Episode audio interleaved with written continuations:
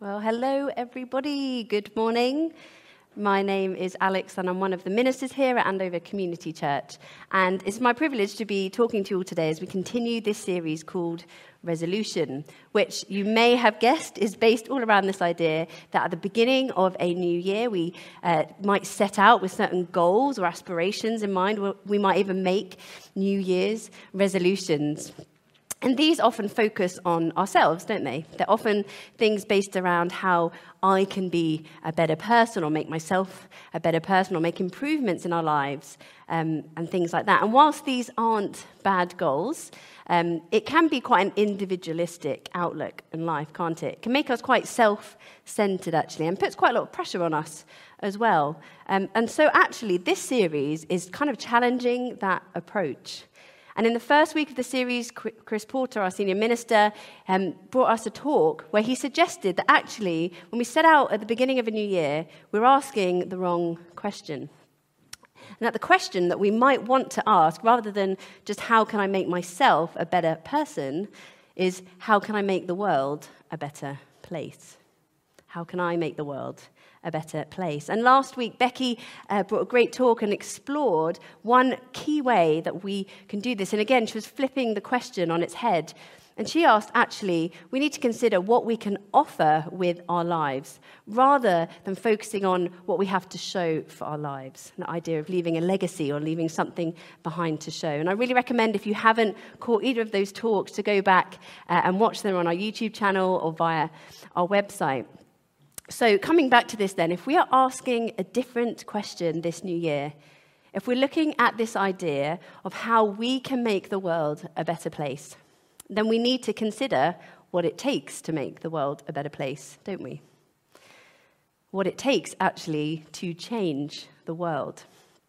So I got thinking about this question this week what does it take to change the world? And I was kind of like mulling over uh, this question and how we might respond, and I needed a bit of inspiration. So, um, wisely or not wisely, on a Friday afternoon, I went to our staff team, our amazing staff team, and just asked for a couple of ideas and responses, and they'll be on the screen in just a moment's time. So, this was um, how they helped me, amongst other things, just to get some answers. You can see we're a very spiritual staff team here.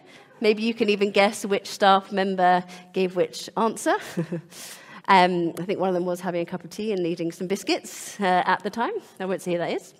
Uh, anyway, clearly there's some light-hearted answers here, aren't there? But actually, it shows that there really is a broad range of sort of responses to this type of question about what it takes to change the world. We might actually have different views on what it means to change the world or to make it a better place. And actually, Becky talked about this last week. She highlighted how when we are asking these kinds of questions, we've got to be careful, actually, because we need to consider where that standard is coming from. So, in this case, well, what do we mean by better when we're talking about making the world a better place? According to who? You know, what I think might make the world a better place might make it worse, in your opinion, or in somebody else's view. So we need a clear universal understanding on this issue, don't we? And I'm going to get to that in just a moment. But first, I want to make this a bit more personal today, and I want to ask a slightly different question. I want to ask each of you this today How could you change the world? How could you change the world? How could you make the world a better place? Have you ever considered this question before. Maybe as a child, perhaps. I remember when we were um, kids, we loved these kinds of questions. I don't know if you've come across this, but kids can be amazingly sort of resourceful and ambitious in these kinds of uh, big questions about life and the world. And it's so inspiring. But actually, as we get older, perhaps realism sort of sets in a bit and uh, our focus comes onto other things, doesn't it? Maybe we forget about this. I wonder how this question makes you feel what kind of emotions and thoughts does it evoke and bring up in you? It's not an easy question to answer, is it?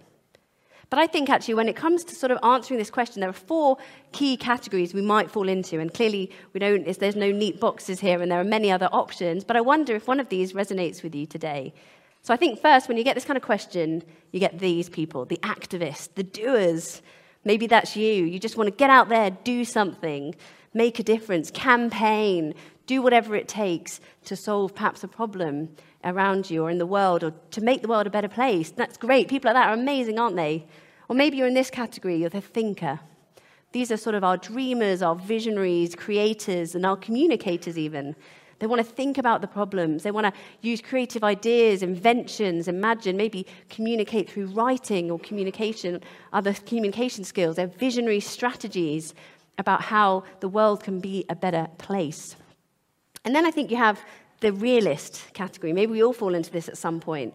These are the people who maybe say, Well, I don't think I could change the world. That's quite a big task, isn't it? It's quite overwhelming. But maybe I could start with myself or the people immediately around me.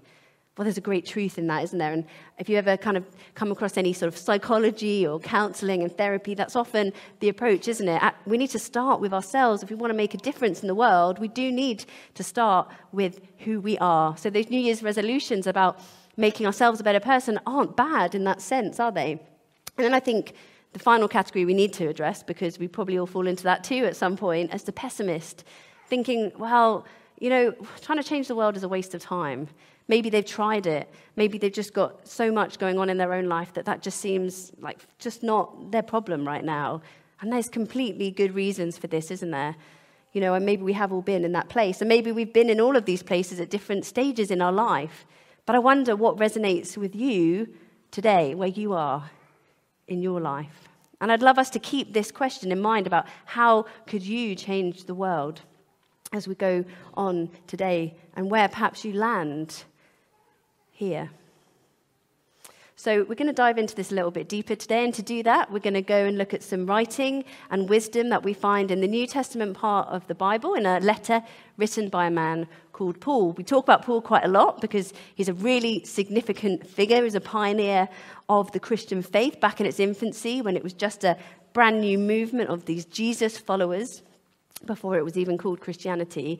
And Paul lived around the time of Jesus, so over 2,000 years ago, and he lived on after Jesus. And although he never met Jesus in the flesh while he was alive, he had this amazing sort of spiritual encounter with Jesus that completely transformed his life.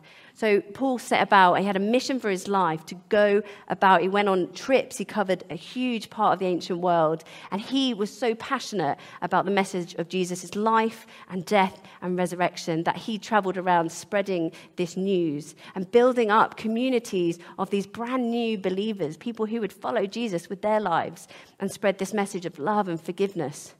Paul didn't set out to change the world, but he did set out with a world changing message about Jesus. And as a result, he had a phenomenal impact on the world around him, not just when he was alive, but right up to this day and continues on. It's amazing that we talk about him and we read what he wrote over 2,000 years ago. I think he would be amazed to know that today. And actually, Paul is what we might call today as a sort of church planter. He traveled around building up these communities with this new sort of faith movement of Christians as they would become to known and come to be known. And he went on several trips and uh, he planted sort of churches and communities in lots of different places in what we would know as the near um, Middle East and the Mediterranean today. And actually, if you look through history, it was because of Paul's life, because of his traveling and where he ended up, which was in Rome at the very end of his life, that he had a part to play in the fact that the Roman Empire, which wasn't Christian at the time, and in fact was persecuting Christians, centuries later would become a Christian empire. And then the message of Jesus and Christianity spread out through Europe so that today we're here in this country in complete freedom, we're meeting, able to share and explore this faith together which is just incredible when you think about it. So, if anybody knows about changing the world, I think it's Paul, right? Although maybe he would not think this himself, he just wanted to go out and spread this message that he had. But actually, he made a phenomenal impact. And I think that's worth giving credit for. So, the writing that we're looking at today, written by Paul, is found in a letter that he wrote to one of his big church plants, as we might call it, in a, a community of Christians living in a place called Corinth, as you can see on the map. And Corinth was a big city in a very strategic place. It was in ancient Greece, but as you can see there, it was a center of sort of trading and commerce routes. And um, it was a kind of melting pot of culture, of religion, of social class. Um, and it earned itself a bit of a reputation as being a bit of a party town, really. So it was a place where there was a lot of, it was lively and festivities, but a lot of debauchery and drunkenness. I think there was a saying, uh, if you were from Corinth, you weren't really, you didn't really have a great sort of reputation, you weren't particularly reliable. So it's a very difficult place to have lasting impact with all that's going on there. And yet Paul has set up this community of brand new believers, people who had this message that they believed could change the world around them. Now, in Corinth, uh, there was a lot of sort of, um, there were different religions there, most prominently the sort of Greek and Roman, the Greco Roman religions, which had many gods, goddesses, and deities. So, a lot of their parties and their festivals would be centered around these different deities. And these could go on for days, they'd be loud, there'd be food and drink and all sorts going on. So, that was common in this city. That's the context of this place. Now, the reason that Paul is writing a letter to this community is because he's since moved on and he's on his travels setting up communities in other places. But news has got back to him that all is not well at this community, at this church in Corinth. Actually, they've become quite divided. There's lots of arguing going on, disagreement about all sorts of things, and you can read about that in um, his letters, actually. There were differing views on how people should live and behave and treat each other. And actually, there were things going on in this community that really didn't make for a good impact in the city of Corinth. And that's what Paul is trying to address. And I think there was a lot of pride and arrogance too amongst the people in this community. We only have two letters written from Paul to this church, but it's thought that there were more. There was a back and forth of correspondence, as it would have been in the day, but only these two letters have survived through history. And in them, Paul gives some really direct advice to the people in Corinth, actually. Parts of his letters, he really tells the church off.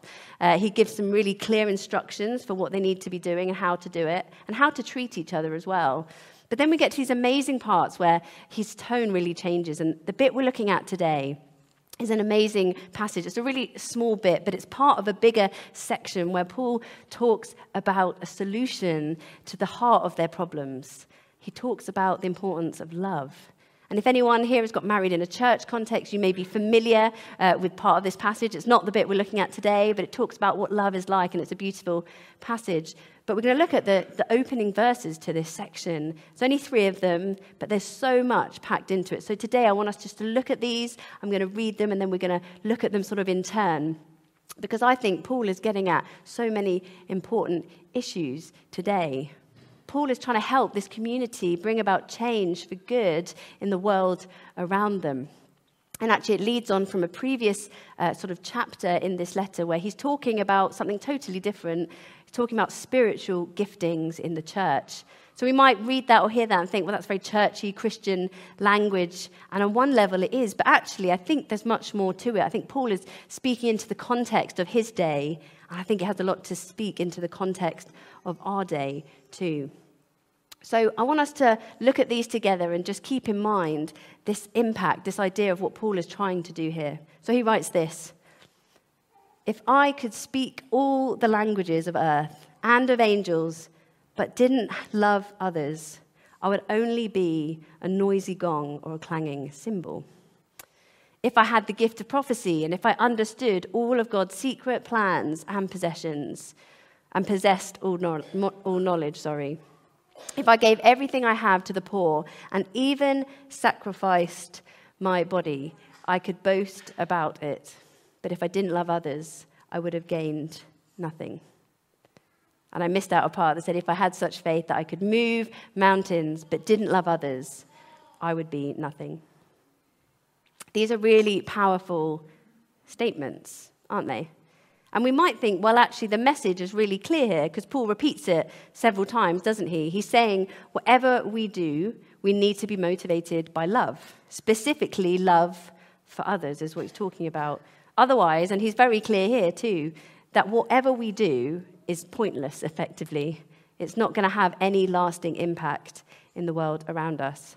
And absolutely, in a nutshell, I think that is what Paul is getting at. And I could end the talk here, which would be good news for probably some people here.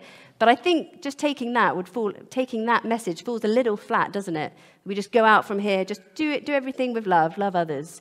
But what does that actually mean? What kind of love is he talking about? We may have different ideas of what it really means to love others. So let's look at it in a bit more detail about what Paul is saying, because I think there's so much more to it. And as we do this, I want us to come back to that question of how could you change the world? And where perhaps you landed on those responses to this question, because I think Paul addresses some of it amazingly. So let's go back to that first bit that he's talking about. So, first of all, he says, doesn't he? He talks about languages, all the languages of earth and of angels. Sometimes this is referred to as speaking in tongues, which is a very sort of spiritual word. He says, if I speak these kind of languages but didn't love others, I'd only be a noisy gong or a clanging cymbal. It's a great visual image, isn't it?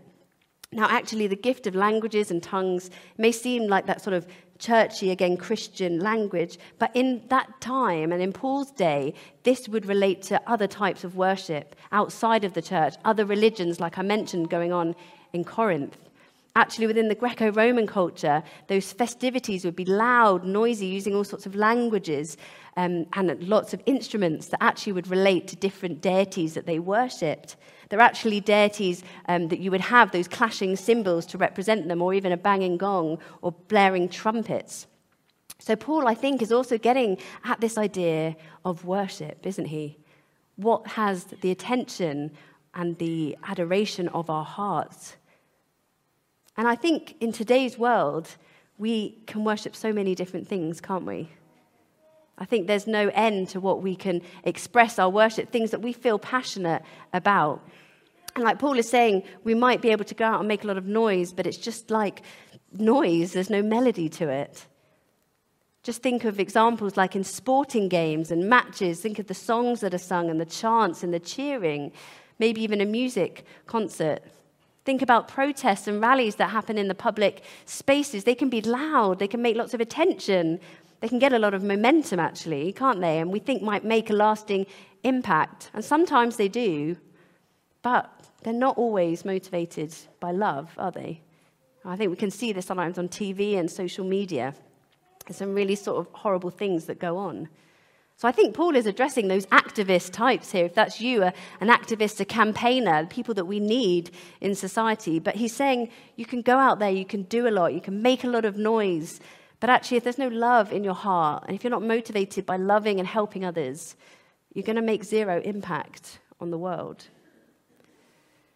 You may look like you are doing a lot, or you may sound like you are doing a lot, but really you aren't. And next, Paul talks about the gift of prophecy, which we may think is a very specific gift, and he's only speaking to certain people here, but he's not. He goes on to link them with people who are wise, knowledgeable, and, and yeah, intellectuals even.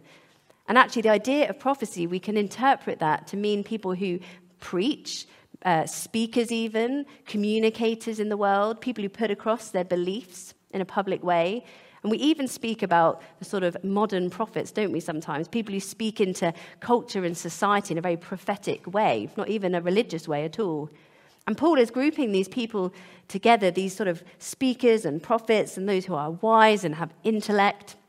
These might be our thinkers, our dreamers, our visionaries, our communicators, even our philosophers, uh, theologians out there. Again, people that we need in the world and amazing gifts that they have. But have you ever heard a talk or a sermon, even, that may be fantastic, but it's put across without any love? or without any empathy. Maybe you've read a book or an article that is brilliantly written and is making amazing points, but it might be harsh, condemning, arrogant, or uncaring. How does it make you feel? You probably think, well, the person communicating is a bit proud. They think they know better than you. And I'll be honest here, as Christians, we don't have the best reputation for this at times. But you may also feel quite hurt by this person. You may feel worthless. You ultimately don't want to hear or read anything more from them, do you? Even if they're making the most amazing point, they may have a message that could change the world. But if they're communicating or putting it across without love, then it's going to go no further. They're going to have zero impact in the world, as Paul is saying here. And I'm sure he's got cultural examples in mind from his day as we might today. So then Paul goes on to do something a bit puzzling. He addresses those people with a passionate faith. We might think, well, this is a great thing, isn't it? And I'm sure Paul is an advocate of people who are, have a great faith. But again, he's getting at the heart of the issue. And maybe you know these types of people. He's talking about people here who are so set on what they believe that they will, um, and they're so passionate about it, that they will bang that drum regardless of how damaging it might be to others. They will communicate their faith and they will express it in a way that is just not loving or caring.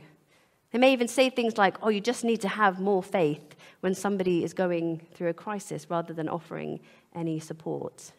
And as Paul is saying here, this is faith without any loving action associated with it. Again, doesn't have a positive impact or a lasting impact in the world. And finally, Paul addresses again things that are really good. He addresses charity, giving, personal sacrifice, things we talk about here quite a bit actually as a faith community. Things that are good things in themselves, and these can really make a difference in the lives of others and the world around us. But again, Paul's getting at the motivation, isn't he, behind them and the heart behind them.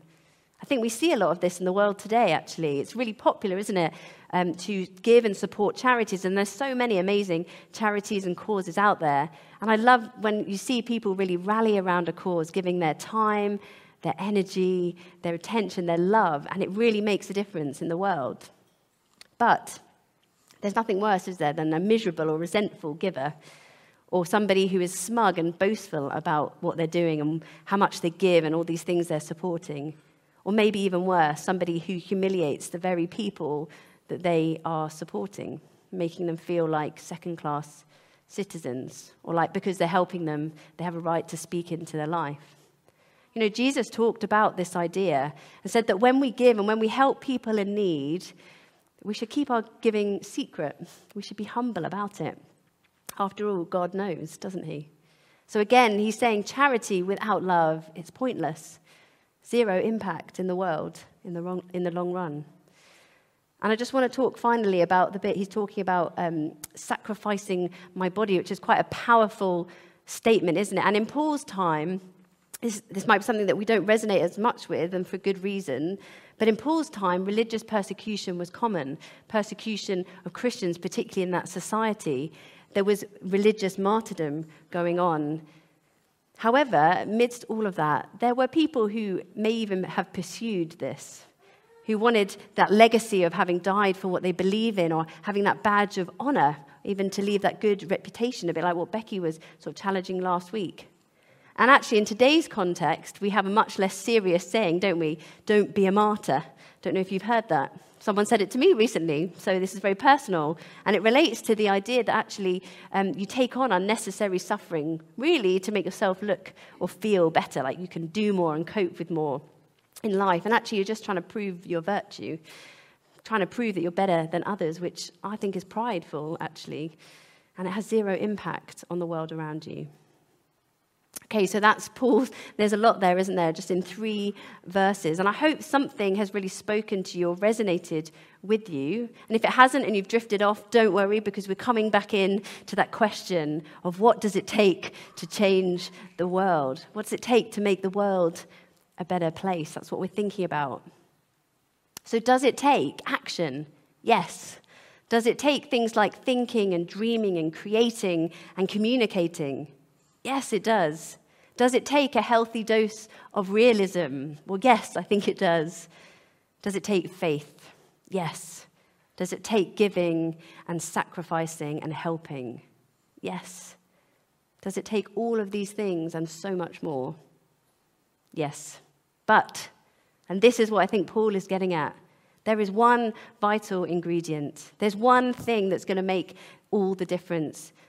There's only one thing that can and will make a difference in the world for good. And that ingredient, I'm sure you're all very aware by now, is love. Specifically, love for others. It's called agape love. And what kind of love is this? It's godly love. It's love that comes from God Himself. And what does godly love look like? Well, it looks like Jesus.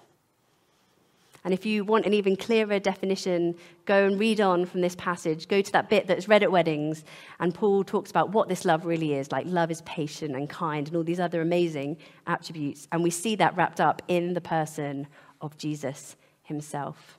And it's not an easy love, it's not a light hearted, fluffy kind of love. It's a powerful and strong, a bold love. So, how can you change the world? How can you make the world a better place? Well, simple answer for all of us, sure we've got this by now, is whatever we do, whatever gifts you have, whatever talents and passions are unique to who you are and your personality, go out there into the world, use them, and do it with love. Be motivated by love for others. That's the way to make a lasting impact in the world. And the answer that goes a little bit further, a little bit deeper than this, the answer that is for all of us who consider ourselves as followers of Jesus, because this is what we should be doing or be trying to do. How can we change the world? We need to seek God's heart. We need to seek God's will for our lives. And if that's you, spend time with God. Find out what moves God's heart. Find out what breaks God's heart and ask God how you can be a part of making the world a better place in response to that. And here is a community of Jesus followers, how we can be a part of responding to the things that break God's heart. It's challenging, isn't it? I don't know about you. I've been thinking about this this week and I found it really hard, but I think there's great encouragement here that maybe God wants to use us to be the answer to our own prayers. Maybe God wants to use you to be the answer to the things that you have been praying about. Maybe He wants to use this community to be an answer to the prayer, the prayers that we are praying. And it is challenging, and I've been fo- reflecting on this this week, and suddenly things in the news are uh, jumping out at me, and I'm, I'm thinking these things break God's heart. But I don't, if I'm honest, know what I can do about them. But a great place to start is by going to God and seeking Him and seeking His heart. And somebody shared with me after the, the first service that um, some great advice they were given when you don't know what to do in these circumstances is you just do the next right and loving thing. I think there's a lot of wisdom there. And actually, to help us all here at Andover Community Church next Thursday, or this Thursday coming up, we're going to be having a day to pray, where we're going to be focusing on all of these things. There's different ways that you can get involved. We've got things happening on the day, live prayers, and our prayer gathering. But whether you are able and want to get involved or not, we're providing some questions that's going to help us all reflect on this. You're going to get a flyer to take away if you're here in person. If you're um, online, it's going to be on our social media and on website. We'd love for you to take this and take these questions and reflect on them in your own time.